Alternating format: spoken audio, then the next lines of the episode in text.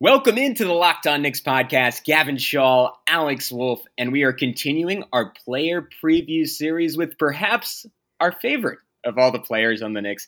It is that big day. It's Immanuel Quickley time on Locked On Knicks. What are we going to get into, Alex? Yeah, we're going to talk about all kinds of things. Immanuel Quickley talk about how impressive last year was for him and what he could improve upon this year. Talk about what he said he's been improving on, uh, how versatile he is on defense. If you can afford to play him and Derrick Rose in high leverage games and situations together. Uh, and just kind of as we have with everybody, talk about what would make a successful season for Immanuel Quickley this year. So we're getting into all that next on Locked On Knicks. You are Locked On Knicks, your daily New York Knicks podcast, part of the Locked On Podcast Network. Your team every day. And I think we see Willis coming out. There he comes right now. Starks without a five. Ewing for the win. Yes. Up, puck left. Now fires it. And he's good.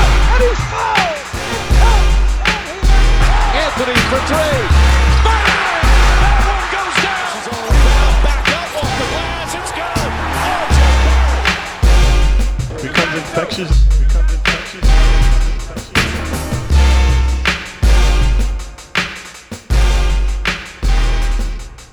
Locked On Knicks, and we wanted to thank you for making Locked On Knicks your first listen every day. We are free and available on all platforms, including very, very soon on YouTube.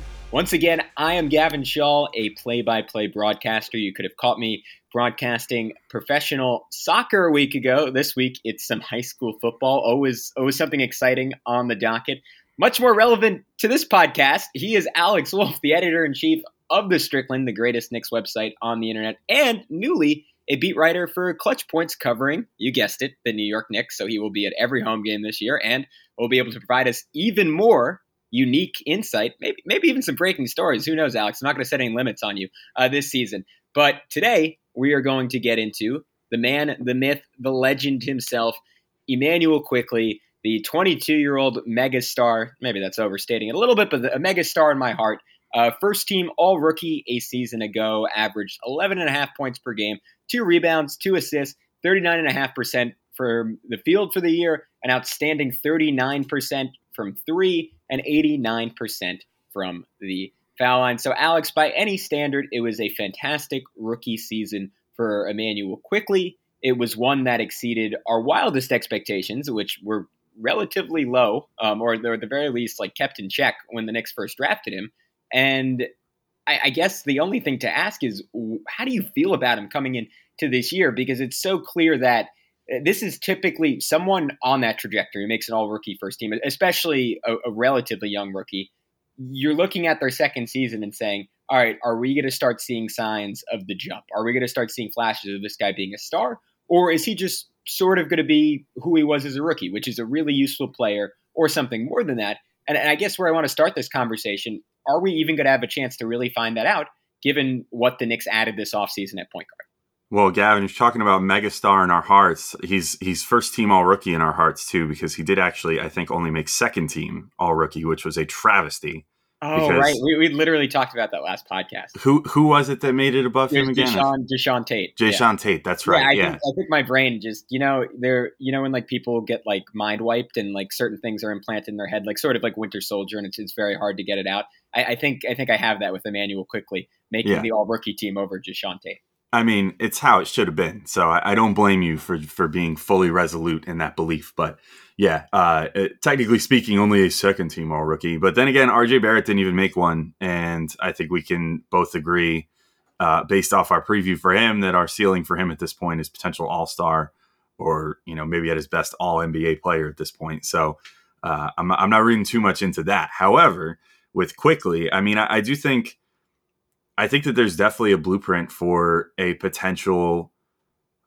I mean, I always I always struggle with how how uh, lofty to set expectations, but I mean, we talked about it a number of times last year. There is a blueprint in Immanuel Quickley to be a star here. You know, there's we can look at him and and see like these flashes of skills the guys like Steph Curry and um, you know Damian Lillard, like these sort of megastars in the NBA have, and granted, Quickley has a long ways to go before he reaches the level of any of those guys. Like, for example, his handle would have to get a million times better to start getting in in a class with those guys. His uh, shooting consistency and percentages and ability to create space for his shot would have to get better.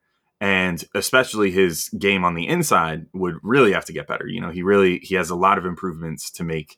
Uh, you know, anywhere inside the three point line, I would say, other than maybe his floater, which even that sort of came in in fits and spurts last year. So, you know, I think that there's there's a case to be made that if everything breaks correctly, you could be looking at a player that is a superstar. Um, if I, the the best thing though, I think, is that if nothing breaks right, I think you're still looking at a player that has a role in the NBA, and so already based off draft position at 25, the Knicks have found a player that's going to be useful for them for his entire rookie contract, probably his whole second contract, probably his whole third contract if he ever signs one with the Knicks. You know what I mean? Which seems insane considering uh, the amount of players that have come and gone without signing a rookie extension. RIP to that dream for Frank Ntilikina. Uh, probably about to come up for Kevin Knox. Hopefully, next offseason, we'll get that RJ Barrett extension inked and can finally put that Charlie Ward curse to bed. Um, but, you know, I, I think that I, I think Quickley is just no matter what, his the biggest thing he proved last year what it, well okay it's it's equal i guess he proved that his ceiling is very high but he also proved that his floor is extremely high as well and that's almost just as valuable because you now know you know even if he never reaches star status he'll always be you know probably I, I won't go so far as to say a lou williams type because lou williams is like a multiple time six man of the year award winner but he'll always be in that same mold of a guy that can come in off the bench, get you some buckets, stretch the defense, and generally make life hell for bench players on the other team. And you know that that's an important role to fill uh, on any NBA team, and you know especially for a Knicks team that hopefully not this year with the additions of Kemba and Fournier, but you know last year and for many years prior has struggled to score the basketball. Um, those type of players are always important and always going to be useful and have a role on the team. So, um, yeah, I, I, think that's basically where we're at with him. But you know, we could start now projecting forward. I think here in a second. Um, I do think though maybe I should let everybody know first about our one sponsor and just get this get this out of the way real quick because then we can keep going on with the stats discussion and stuff. Uh, this episode is brought to you by Sleeper, and I, I've been really excited about Sleeper becoming one of our sponsors because I've been using them for fantasy football for years. Shout out to my three and one fantasy football team right now. And this new basketball game that they have is the best fantasy basketball experience that I've ever had as someone who is more of a fantasy football guy with the weekly lineup setting and all that. Uh, it, it's it's much preferable to me uh, than the than the whole you know switching lineups every single day, whatever. But let, let me stop rambling and just tell you about it. In 2018, the fantasy experts at Sleeper realized fantasy basketball was broken. Games were being won and lost based on whose players had more scheduled games. Didn't make sense, required very little strategy. So in 2020, Sleeper released a brand new way of playing fantasy basketball, and it's called Game Pick. It's only available on Sleeper. In Game Pick, owners pick a single game per week for each starter to count towards their team's total score, ensuring an even number of games played between opponents. The days of losing because your opponent's players simply have more scheduled games to play in that week are over. The days of mindless daily busy work are over. The days of giving up halfway through the season because of that busy work are also over. That was certainly me a number of times in fantasy basketball. In game picks, you pick one game per week for each player based on player matchups, home versus away, opponent's defensive rating, pace of play, and more. And all that adds up to more strategy and less busy work. Whether you prefer redraft, keeper, or dynasty, Game Picks has you covered. I can certainly speak very kindly to the the efficiency of their dynasty format because I've had a fantasy league that's been around for over 10 years now and since moving over to sleeper dynasty has been much much more fun to do you can trade draft picks you can do all the features that you could possibly want in there sleeper cracked the fantasy basketball code and if you, like me, play fantasy football, and if you prefer building out a weekly strategy versus daily busy work, you're going to love Game Picks. Download the Sleeper app and start a league with your friends today. You will not be disappointed. And today's episode is also brought to you by DirecTV. Does this sound familiar? You've got one device that lets you catch the game live, another that lets you stream your favorite shows. You're watching sports highlights on your phone, and you've got your neighbor's best friend's login for the good stuff. Well, I want to tell you about a simple way to get all that entertainment you love without the hassle, and a great way to finally get your TV together. It's called DirecTV Stream, and it brings your live TV and on demand favorites together like never before so you can watch your favorite sports, movies, and shows all in one place. That means no more juggling remotes and no need to buy another device ever again. And the best part, there's no annual contract. So get rid of the clutter and the confusion and get your TV together with DirecTV Stream. You can learn more at directtv.com. That's directtv.com. A compatible device is required. Content varies by package. And with that, we are back on the Locked On Knicks podcast. We wanted to once again, thank you for making Locked On Knicks your first listen every day. We are free and available on all platforms, including soon on YouTube. We'll let you know exactly when that happens. But Alex, uh, let's let's continue that conversation on Immanuel Quickley. I'm, I'm going to throw it right back to you because I, I, don't I don't think you ever got a chance to answer um, the the first question I was throwing out there, and that's like, what do you what do you ultimately see as his role this year, and and even more so than that, because I guess we kind of know what his role is going to be, right? He's probably going to play 18 ish minutes. That, that's generous. I think we initially had him around more like 15 um, minutes a game off the bench with Derrick Rose as sort of his his co point guard out there. Does that setting that that environment give him an opportunity to make significant strides? Is he going to be able to get better at running an offense when he doesn't have a lot of time really running an offense? Is he going to be able to get better as a passer when he's not going to really be the guy breaking down the defense and sort of creating that like initial domino effect you wanted. That'll most likely be Rose. Like, what are his avenues for improvement this year? And I, I guess there's a world where you, your answer could be like there will be improvements, but maybe we just won't get to see them to the fullest extent because of that setting.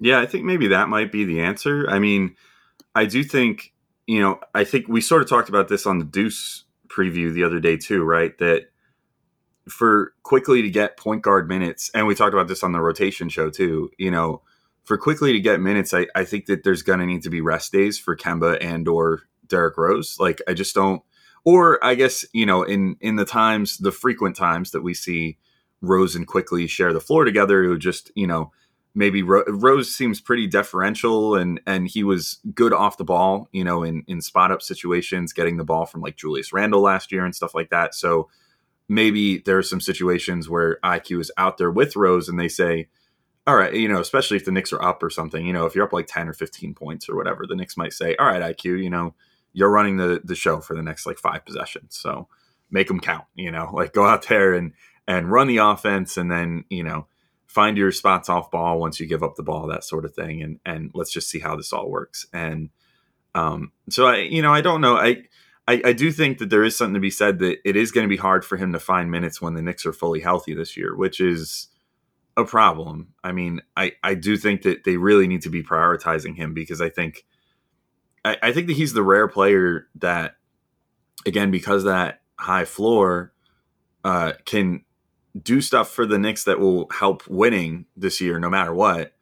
But, you know, also that high ceiling dictates that like, you know, as great as say an Alec Burks is to helping the the winning product right now, maybe your time is better spent giving some of those minutes to Quickley and reducing Burks's role a little bit, or you know maybe it's worth giving Fournier some half nights off now and again to let Quickley play more. Maybe it's worth it to do the same for Kemba Walker. You know, if you're if you're having a pretty good night and you know you're up by 10, 15 points, maybe Thibs should just kind of trust Quickley to to win or lose the game and put him out there for the whole fourth quarter or something and just see how it goes. Um, and you know, if you lose one game here and there, then you know, so be it. You know, it's it's not the end of the world. I you know, I don't think the Knicks should be so concerned with every single uh, winning every single you know regular season game this year because uh, as we saw last year, that was valuable up until the point of getting to the playoffs, and then the better team won anyway because the Hawks just beat the Knicks and they were the better team in the playoffs and that was pretty obvious um, once you saw the Hawks make it to the Eastern Conference Finals too. You know, so I and the Hawks are a team that will put their young players out there and just kind of let them let them spin a little bit and see how it goes. And you know, if it if you know if it takes sacrificing a regular season win here and there, they they probably don't care too much because they know that those players are getting valuable experience that they can use in the playoffs. So I don't know. I mean, I guess kind of that is to say having the answer to that question to me is basically unfortunately, you know, some of it might require Thibs sort of reconfiguring how he does this whole thing. And I don't know how realistic it is to expect that because Thibs has been doing this for a long time and you know, I think generally his strategy is to uh to just kind of you know, try to win every single game and run your guys into the ground if that's what it takes to win regular season game number 37, you know, uh, without, uh, with an eye on the standings, which is important, but, you know, without an eye on the, how that maybe affects the, the long-term development of some players. But uh, my, I guess my only saving grace in this whole thing is that maybe having seen what he saw from him as a rookie last year and given how much he played RJ Barrett as a second year player last year, maybe Thibs does kind of make a point to play Quickley more this year. Now that he's gotten his feet wet, he's going to be in his second year and should have a, a, much greater grasp and understanding of how to play the game. Yeah, I think I think that's completely fair, and I, I think another an interesting question along this line is: Is there a world where Immanuel Quickley, as soon as this season, is a better player than Derrick Rose? I, I doubt that that is the likely scenario. But remember, when the Knicks were were getting Derrick Rose, we were sort of questioning like is this worth it? Even though the Knicks essentially gave up nothing to get him because like the last time he was in New York, he was a negative player, and he went from that to like probably being. I mean, I, I keep I always say it like the Knicks' best player in the postseason, second best player since he was on the team.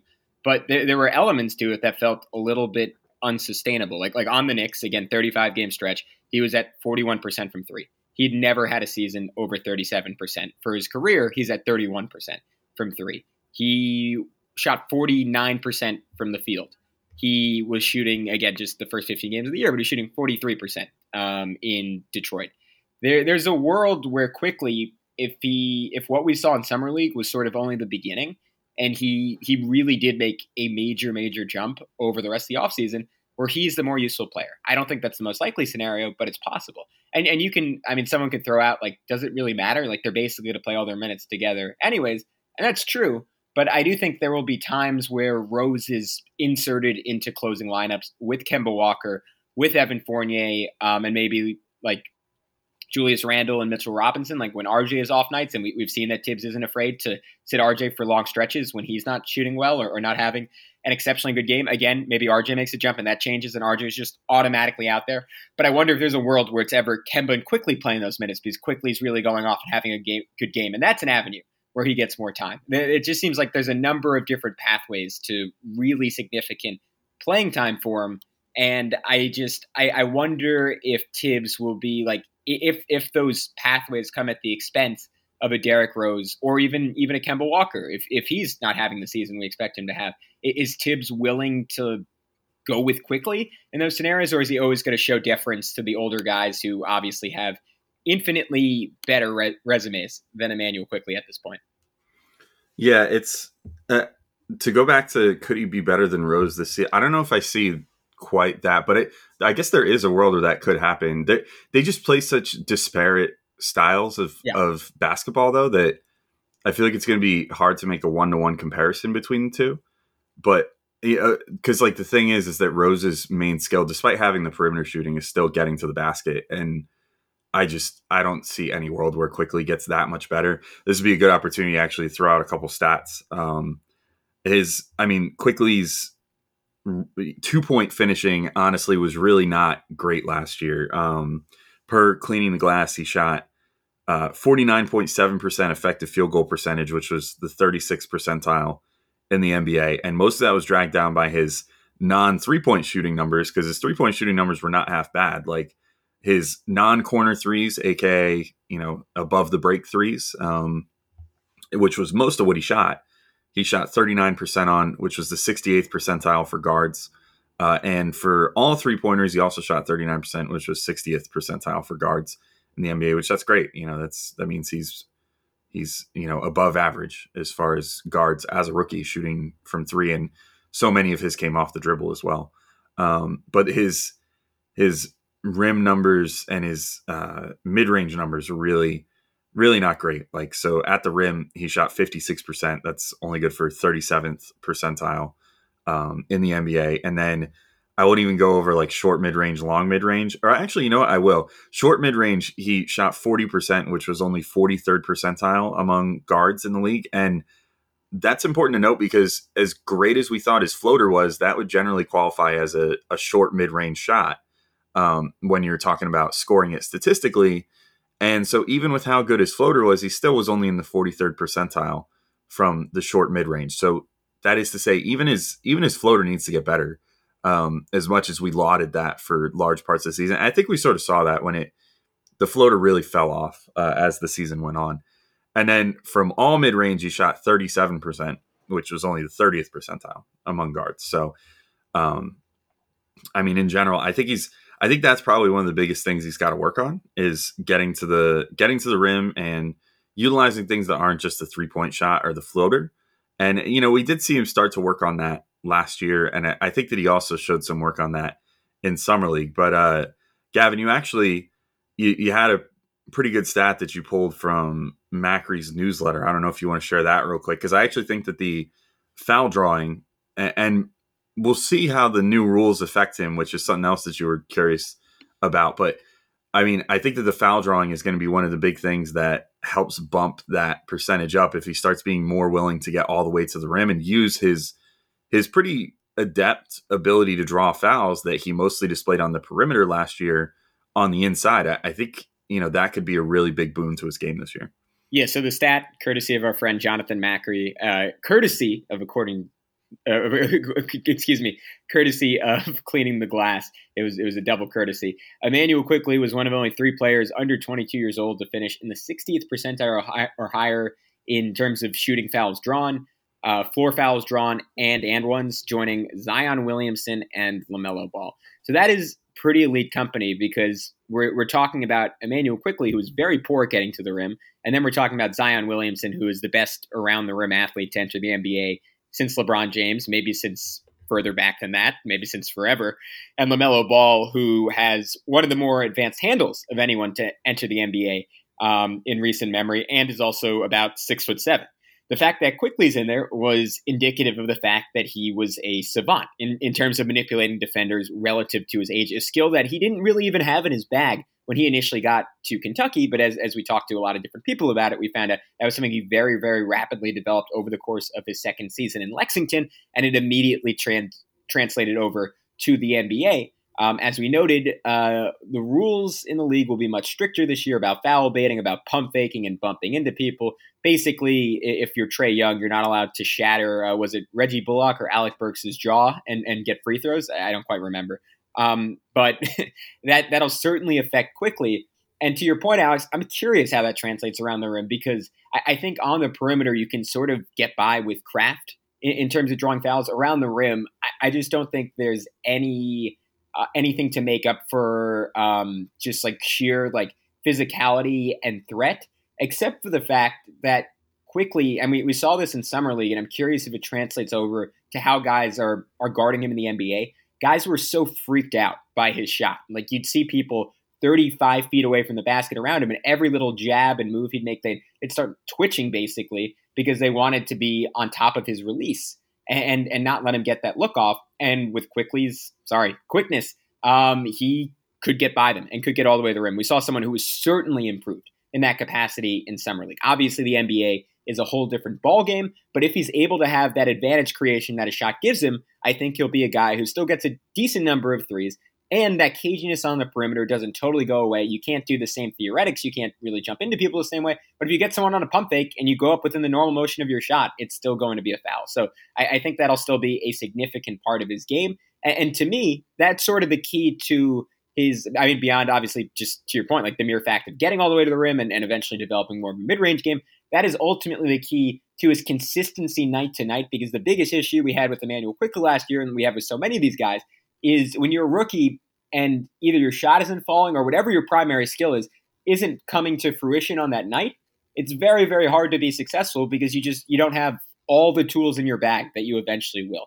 And I, I think if Quickley gets to that point where he's shooting eight free throws a game and he's shooting them at around ninety percent, that's a baseline positive player almost regardless of anything else that that guy does on the floor. So I'm, I'm curious, as as I'm sure you are, um, just how much of a part of his game that is going to be this season. But Alex, we should probably tell people. Um, I don't know if Immanuel Quickley uses them, but what, what, what would you say like the protein bar is that's probably fueling the majority of the best athletes in the world? Well, you know, he looked he looked like he got a little swole this offseason. He looked like he was putting in some work in the gym, which is pretty tough for Quickley because he's he's very slimly built. But you know, he he looks like he put on some some good muscle mass over this offseason. Perhaps he was eating some built bars. And I wouldn't blame him because built bars are the most delicious protein bar out there. They come in so many delicious flavors. There really is something for everyone. For example, my favorites are coconut and cookies and cream. You know, coconut reminds me like a Mounds bar or a almond joy, and cookies and cream tastes so similar to like a, a Hershey's cookies and cream bar, but it's chewy on the inside, has chocolate coating on the outside. It's just so delicious. Also, I got to taste test some cookie dough built bars recently, and that's definitely one of my favorite flavors right now. I'm not sure if it's up just yet, but limited edition flavor probably coming out soon. That's probably why they sent some for me to taste test was because it's coming soon. So keep an eye out for some cookie dough ones. Those are fantastic. All built bars. I mean, they're great. They taste just like a candy bar, but you don't have to deal with all the candy bar guilt with all those empty calories and sugars and fat and crap going into your body.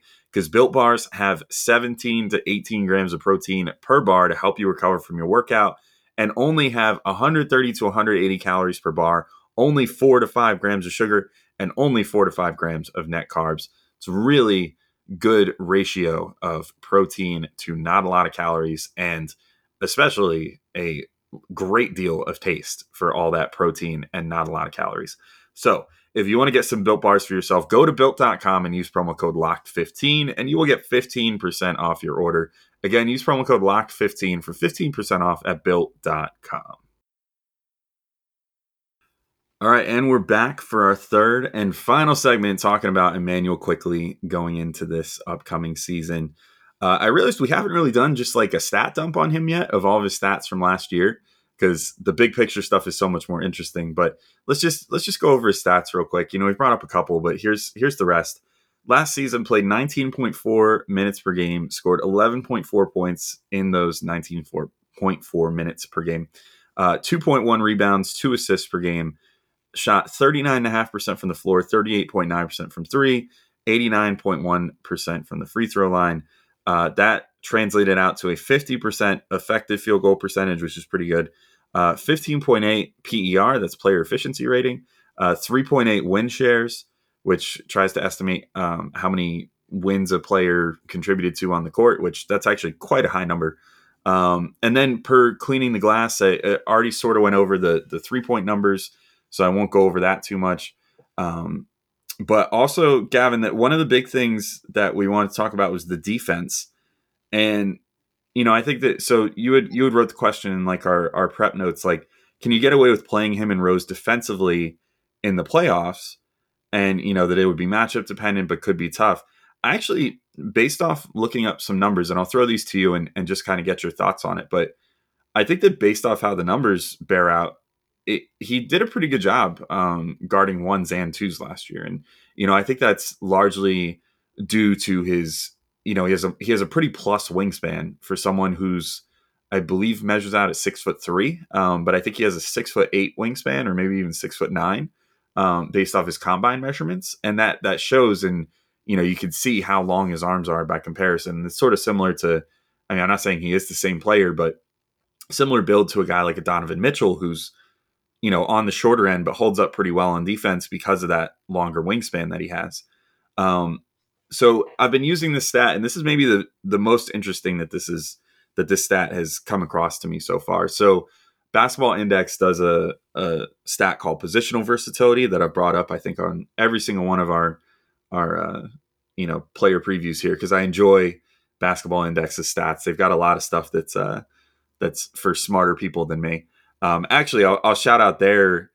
They made they actually named Quickley their rookie of the year last year because from their database among rookies, he was first in perimeter shooting talent rating, first in uh, their LeBron metric, which is a their own answer to like a um, uh, box plus minus sort of stat. You know, it's like a, a, stat that attempts to measure impact of players on games um, in like a in like a quantifiable like plus minus sort of way. Uh, so he was first in their LeBron stat, first in their offensive LeBron stat, which is offensive impact for, per 100 possessions. Uh, he was first in their LeBron wins added, which is a total impact stat. So first among all those three categories, and eighth in their playmaking talent rating, which was a pretty talented class of playmakers last year with guys like LaMelo Ball, Tyrese Halliburton, and all them in the class as well. So pretty good stuff there um, for Quickley. But the one that I want to get to is the positional versatility stat, which tries to measure how versatile guys are on defense, uh, how many positions they can guard, that sort of thing. What B-ball index does is is formulates, you know, they they look through all the possessions that a player guarded the year prior and then try to determine okay, he was guarding a point guard on this possession, he was guarding a shooting guard, such and you know, so on and so forth, all the way through center, and then make it into a, a percentage split of what positions he was guarding. So he scored out at a 60.2 you know, as I've noted on the the ones with the centers for the Knicks, you know, the the centers and like uh, some of the you know like the big men on the Knicks scored pretty low, which is around like a 50 or even below. That's that's considered a pretty low score. Um, Obi scored out at around the same as Quickley around a 60, and that basically says, you know, I think that more or less, if you're like a two position defender, by and large, you're going to score out around like a 60. And that's basically where Quickley scored out as being able to guard ones and twos. He guarded point guards and shooting guards roughly 40% each, according to uh, B Ball Index's numbers. And that combined with the fact that Quickley last year per basketball reference was a plus 6.6 in his on off rating per 100 possessions, which suggests to me, you know, that it, he can you know, even if his defense isn't perfect, what he brings on offense gives you enough extra combined with his ability to just credibly defend ones and twos, ones and twos, even if he's not like a lockdown defender. Um, I, I think to me that that plus six point six, which is not that's not a small number. That's that's quite a big impact for a player, especially a, a rookie coming off the bench, only playing 19 minutes per game. Um, to me that that says to me that I think that he should be okay on defense. But I'll throw it to you because it was your question. You know, like of if he's going to be able to, uh, you know, work with Derrick Rose in high leverage situations on defense. Like, how do you feel about that, it, given some of those stats too? Yeah, I think ultimately, like, I it was, it was something I was thinking of in the moment, and the more I sat with it, like, probably not going to be a huge issue because you're still, I mean, e- even with high level teams, like you might have one like like if you're playing the Nets, obviously, like some one one of Kyrie, James Harden, or KD are all going to be on the court. That's when it becomes a bigger problem. But that's that's an issue for everyone. Like you, you, you go across all these rosters, like very few teams have defensive dynamos coming off the bench in the playoff. And if they do, it's they're not very good offensive players because if not, they'd be starters. So I, I think I agree with, with, your core argument is like Derrick Rose and Immanuel Quickley as a backcourt are going to have the advantage on the vast majority of bench units. And the Knicks whoop people off the bench last year. Like they, they absolutely kicked ass in those minutes and really, really separated. And and part of it is that they have Nerlens Noel as an eraser on that back end. And I think, I mean, you look at the Knicks' internal logic for for making that deal. It was because they're saying, hey, if we're going to go offense with with Quickley and Rose, we need we need a counterbalance to that. And, and you you have it in Nerlens Noel. So I, I'm, I'm with you that I don't think it's going to be a major issue. And I'm just curious what kind of strides he ends up making defensively over the course of this next season and over the course of his career because he's a guy I mean you'd eventually presumably want to see get to a point where he's he's starting for the Knicks and or, or maybe he's a sixth man but someone who's finishing games and to do that you have to be able to credibly guard the best guards in the league and last year we, we just genuinely we didn't get to see a lot of those possessions because he, he was not a starter and he was he was playing finite minutes uh, on the majority of his nights so uh, I'm fascinated to see going forward if he continues to improve on that end of the floor. I think he's very, very smart defensively. To your point, the wingspan is a plus. He has quick feet. He's intuitive. There's not a lot holding him back from being an above average defender. There's a lot holding him back from being a good to great defender. So that'll, I guess, time will tell on that front. Um, Alex, I guess to to wrap everything up, I'll, I'll throw this at you. What would you say ultimately constitutes a successful season for him? Because as, as we noted, there there are artificial bounds, sort of, and and maybe uh, God forbid, like Kemba Walker, Derrick Rose suffers a significant injury, and all of a sudden, like those bounds are gone. But for now, there there are sort of bounds on what he can do next year, and, and that both lowers his ceiling, but also maybe creates more reasonable expectations for him. Where if the Knicks had brought had let's just say the Knicks had not done the Kemba Walker deal and had brought in had kept Luca Vildoza. We should we should mention the Knicks uh, waived Luca Vildoza over the weekend. That that's the entirety that we're going to talk about that at least for now. Um, there's a world where Quickley is competing for the starting point guard spot with Rose. We're starting long stretches of the year where Rose is out, or where he's playing around 30 minutes per game, and and Kemba just completely shifted that dynamic. So I'm I'm curious what ultimately constitutes a successful season for him in your mind.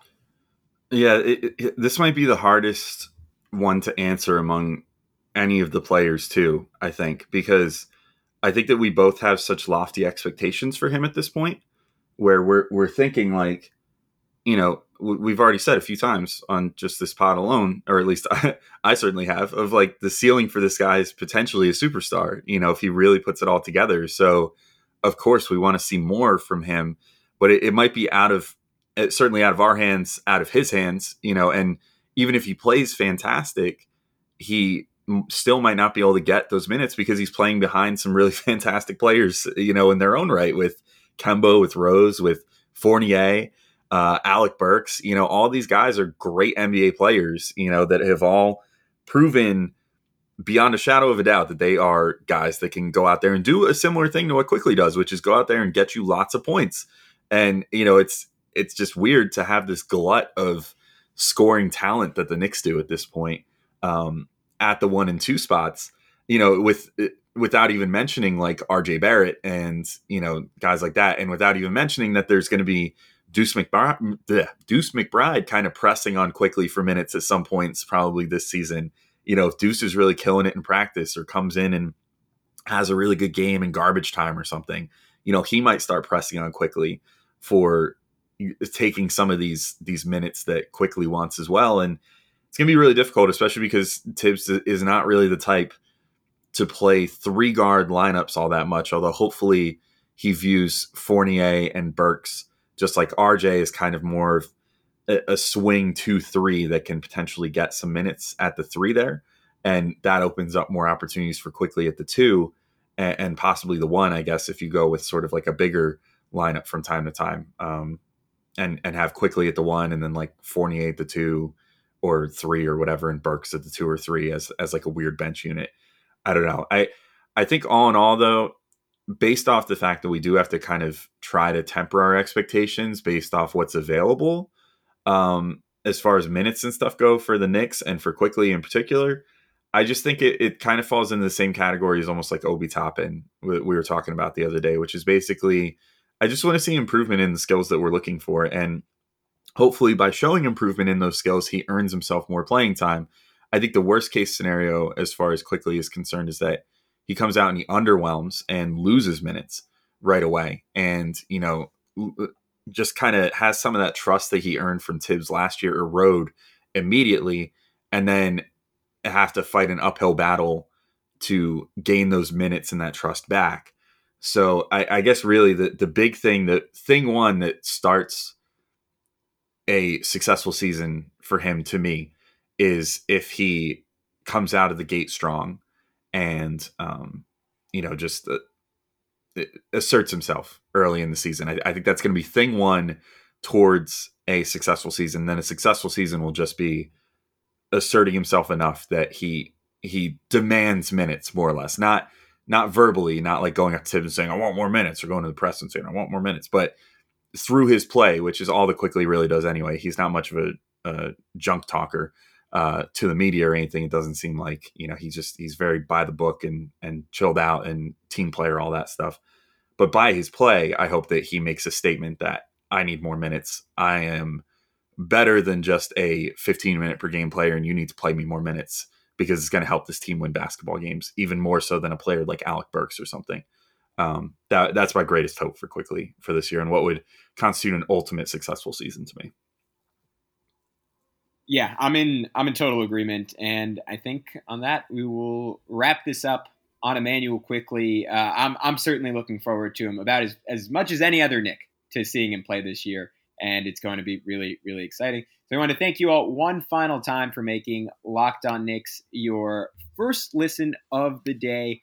Remember to go and check out other Locked On podcasts such as Locked On Fantasy Basketball, Locked On NBA, and, and a million others across every single sport um, throughout the day. And one final time, we will be coming to YouTube soon, and we'll let you know when that's happening. Until then, be good.